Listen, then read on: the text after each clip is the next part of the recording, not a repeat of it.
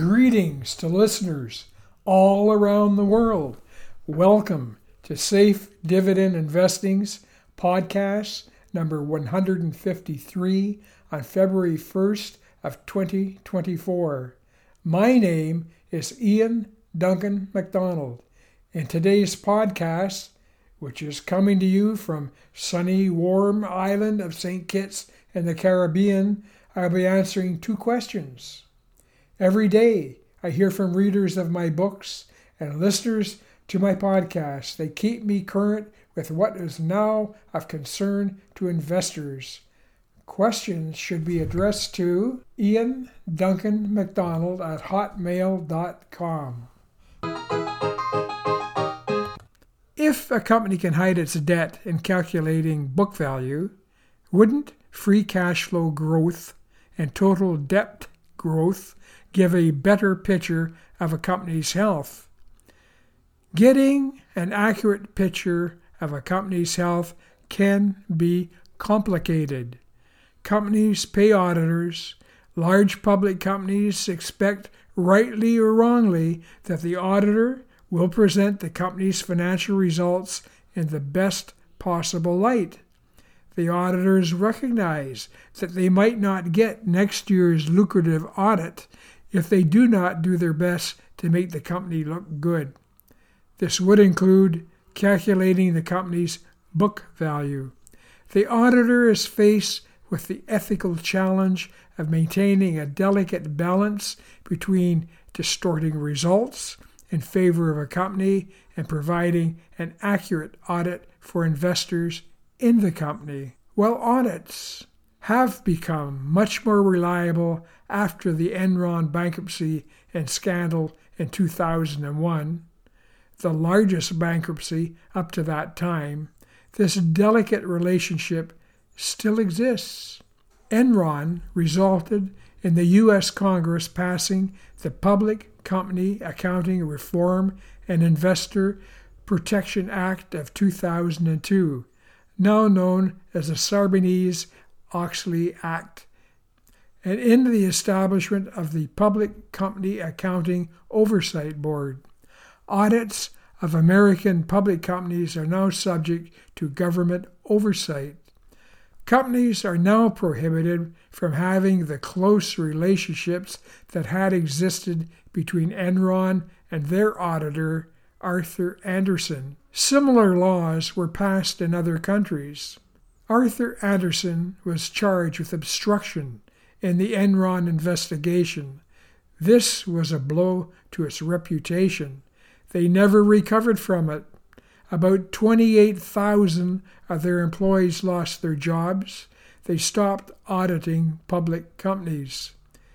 21,000 employees at Enron also lost their jobs with the bankruptcy. 21 Enron executives went to jail for concealing fraudulent transactions. It is a tale of greed. Enron had been a Texas energy broker trading electricity and other commodities.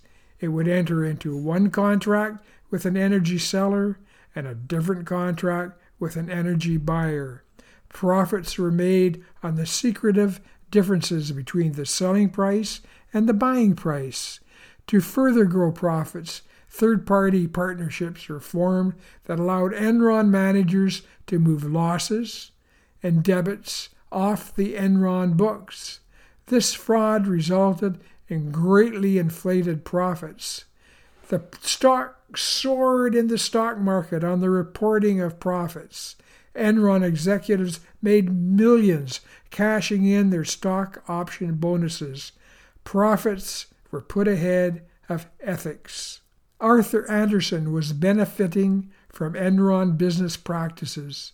They realized income of $26 million coming from consulting services, in addition to the $26 million realized from their auditing work each year. The two companies were so intertwined that Arthur Andersen had permanent audit space at the Enron headquarters. They were regarded as Enron employees. Based on this history of what happens when millions of dollars are in play, means despite the safeguards put in place after Enron, you still must recognize that financial figures are still open to interpretation.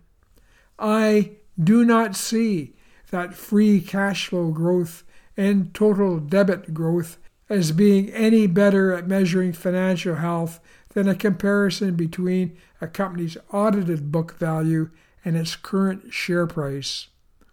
Unlike gathering cash flow and debt growth, the book value and share price data are quick and easy to find. Just comparing those two figures is more of a financial analysis than the typical investor considers. Most investors look at no financial information before they purchase a stock. They usually buy because of media hype and unverified tips. The objective of my books and podcasts is to get investors to not only look at financial information, but to calculate a stock risk score. If you make it difficult to analyze a stock, the typical investor would be not bothered in doing it. The subscore for the price to book value is only one subscore out of 11. Other subscores that are used to calculate the total composite score. To thoroughly analyze the degree of financial risk involved in a company would require days of effort it would not only involve reviewing the company's accounting records, but interviewing the company executives, their bankers, their suppliers, and their customers. Even with all that effort, there would still be no guarantee that your picture of the company's risk was accurate. It would only be a historical image that can change within hours and still be open to interpretation. I think and 11 facts that are gathered in my stock scoring system provide a reasonable picture of the risk in a stock. A stock with zero risk does not exist. All you are doing in scoring is trying to reasonably sort the stocks from the most to the least desirable. Question number two Why should investors in funds always read the fund's prospectus.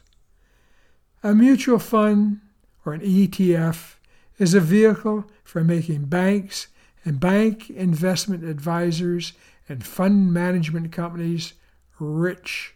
They all want a cut of the money you will invest in their fund. There are thousands of mutual funds and ETFs to choose from. At best, you will never have more than a vague idea of how much of your money they're siphoning from the fund to put in their pockets.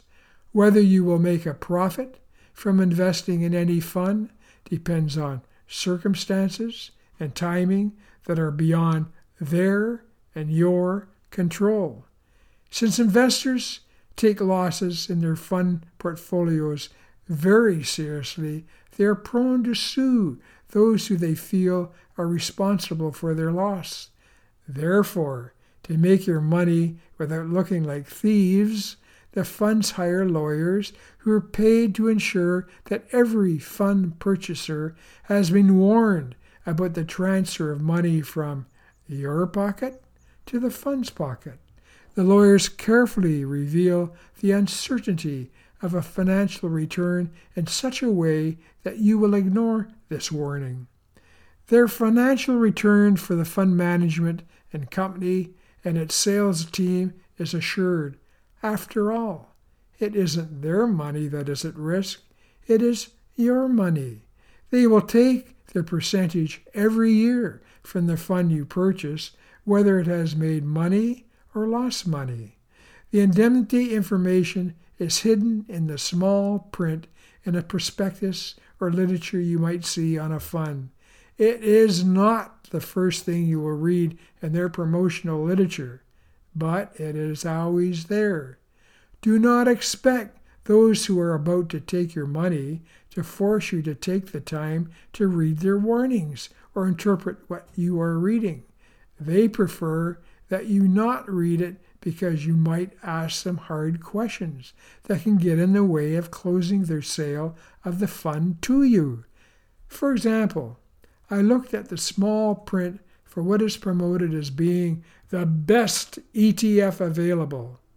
I read commissions, trailing commissions, management fees, brokerage fees, and expenses may be associated with investments in mutual funds and ETFs. Please read the mutual fund or ETF prospectus, which contains detailed investment information before investing. They add the extra step of you having to make the effort to go and read the prospectus with the expectation that you will not be so bothered. However, they can now say, You were warned. They really want you to give them your blind faith in what they are selling you. They do not want to handle your objections to their fees, commissions, and expenses.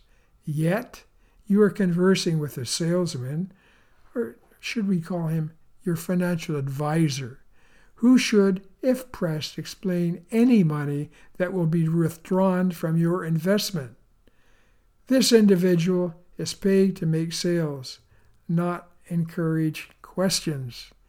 You can also find the avoidance of explaining fully the facts about the fund in a statement like the following The indicated rates of return are historical, annual, compounded total returns for the period indicated, including changes in unit value and reinvestment distributions, and do not take into account any charges or income taxes payable by any security holder that would have reduced returns.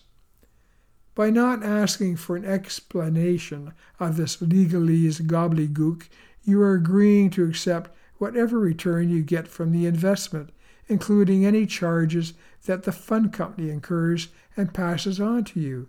You will never be aware of how much of your money is being siphoned off. Hidden in the middle of their literature you may find a statement like the following Mutual funds and ETFs are not guaranteed. Their values change frequently. Past performance may not be repeated. All you have heard from your investment advisor is that investing in this fund is the smartest thing you have ever done. Based on its history, this fund will certainly continue to increase by several multiples it will easily provide you with a safe, generous income for the rest of your life when you retire. You're also unlikely to have a discussion with your advisor about the following, which is about as clear as mud. A return of capital reduces investors' adjusted cost base. Capital gains taxes are deferred until units are sold or until the ACB goes below zero. Investors should not confuse their cash flow distribution with a fund's rate of return or yield.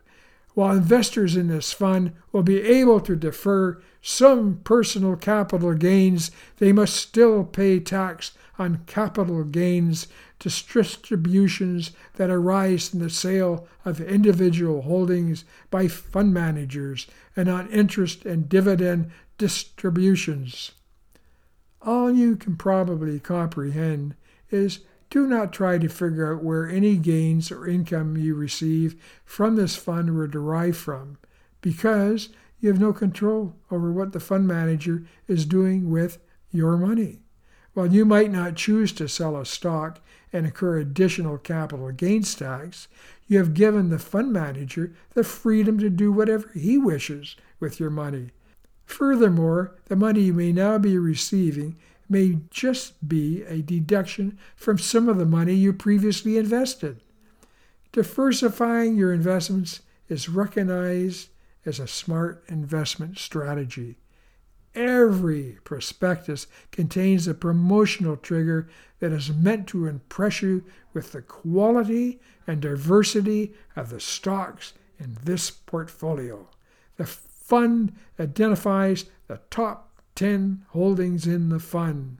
To impress you with their diversity, your fund may contain hundreds of stocks. However, you're only going to be told about the top 10 stock holdings. They're usually well known blue chip stocks. These 10 may each represent only 3% of the portfolio's value, or together 30%. The remaining hundreds of stocks in your funds could be meaningless fractions of 1% each. To protect themselves, the fund's legalese states that these top 10 are presented to illustrate examples of the securities that the fund has brought and the diversity of the areas in which the fund may invest may not be representative of the fund's current or future investments and may change at any time. Depository receipts, credit default swaps, and equity total return swaps are normally combined with the underlying security. What this is saying is that even identifying the top 10 stocks in the fund is meaningless because you have given them the ability to make any changes they wish to make to the fund at any time you really do not have any idea what you are investing in. Why do people invest blindly in funds? Are they overwhelmed by the sales spiel? Do they not take investing seriously? Do they really believe that, like a priest, that all financial advisors have a calling to only act in the client's best interests?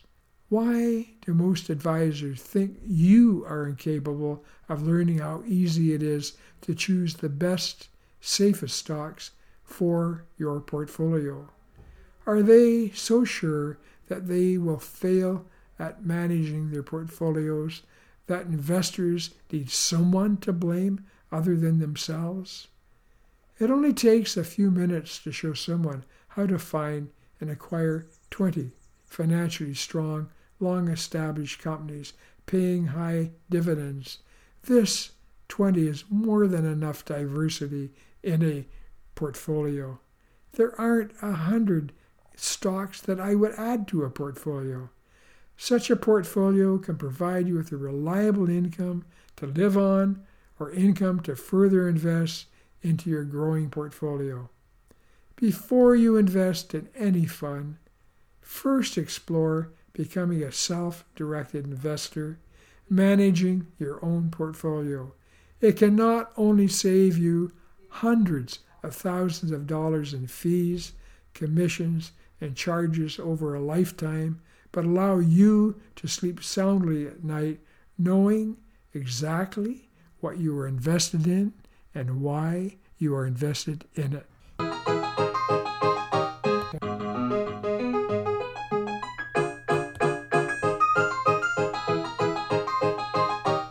Thanks for listening.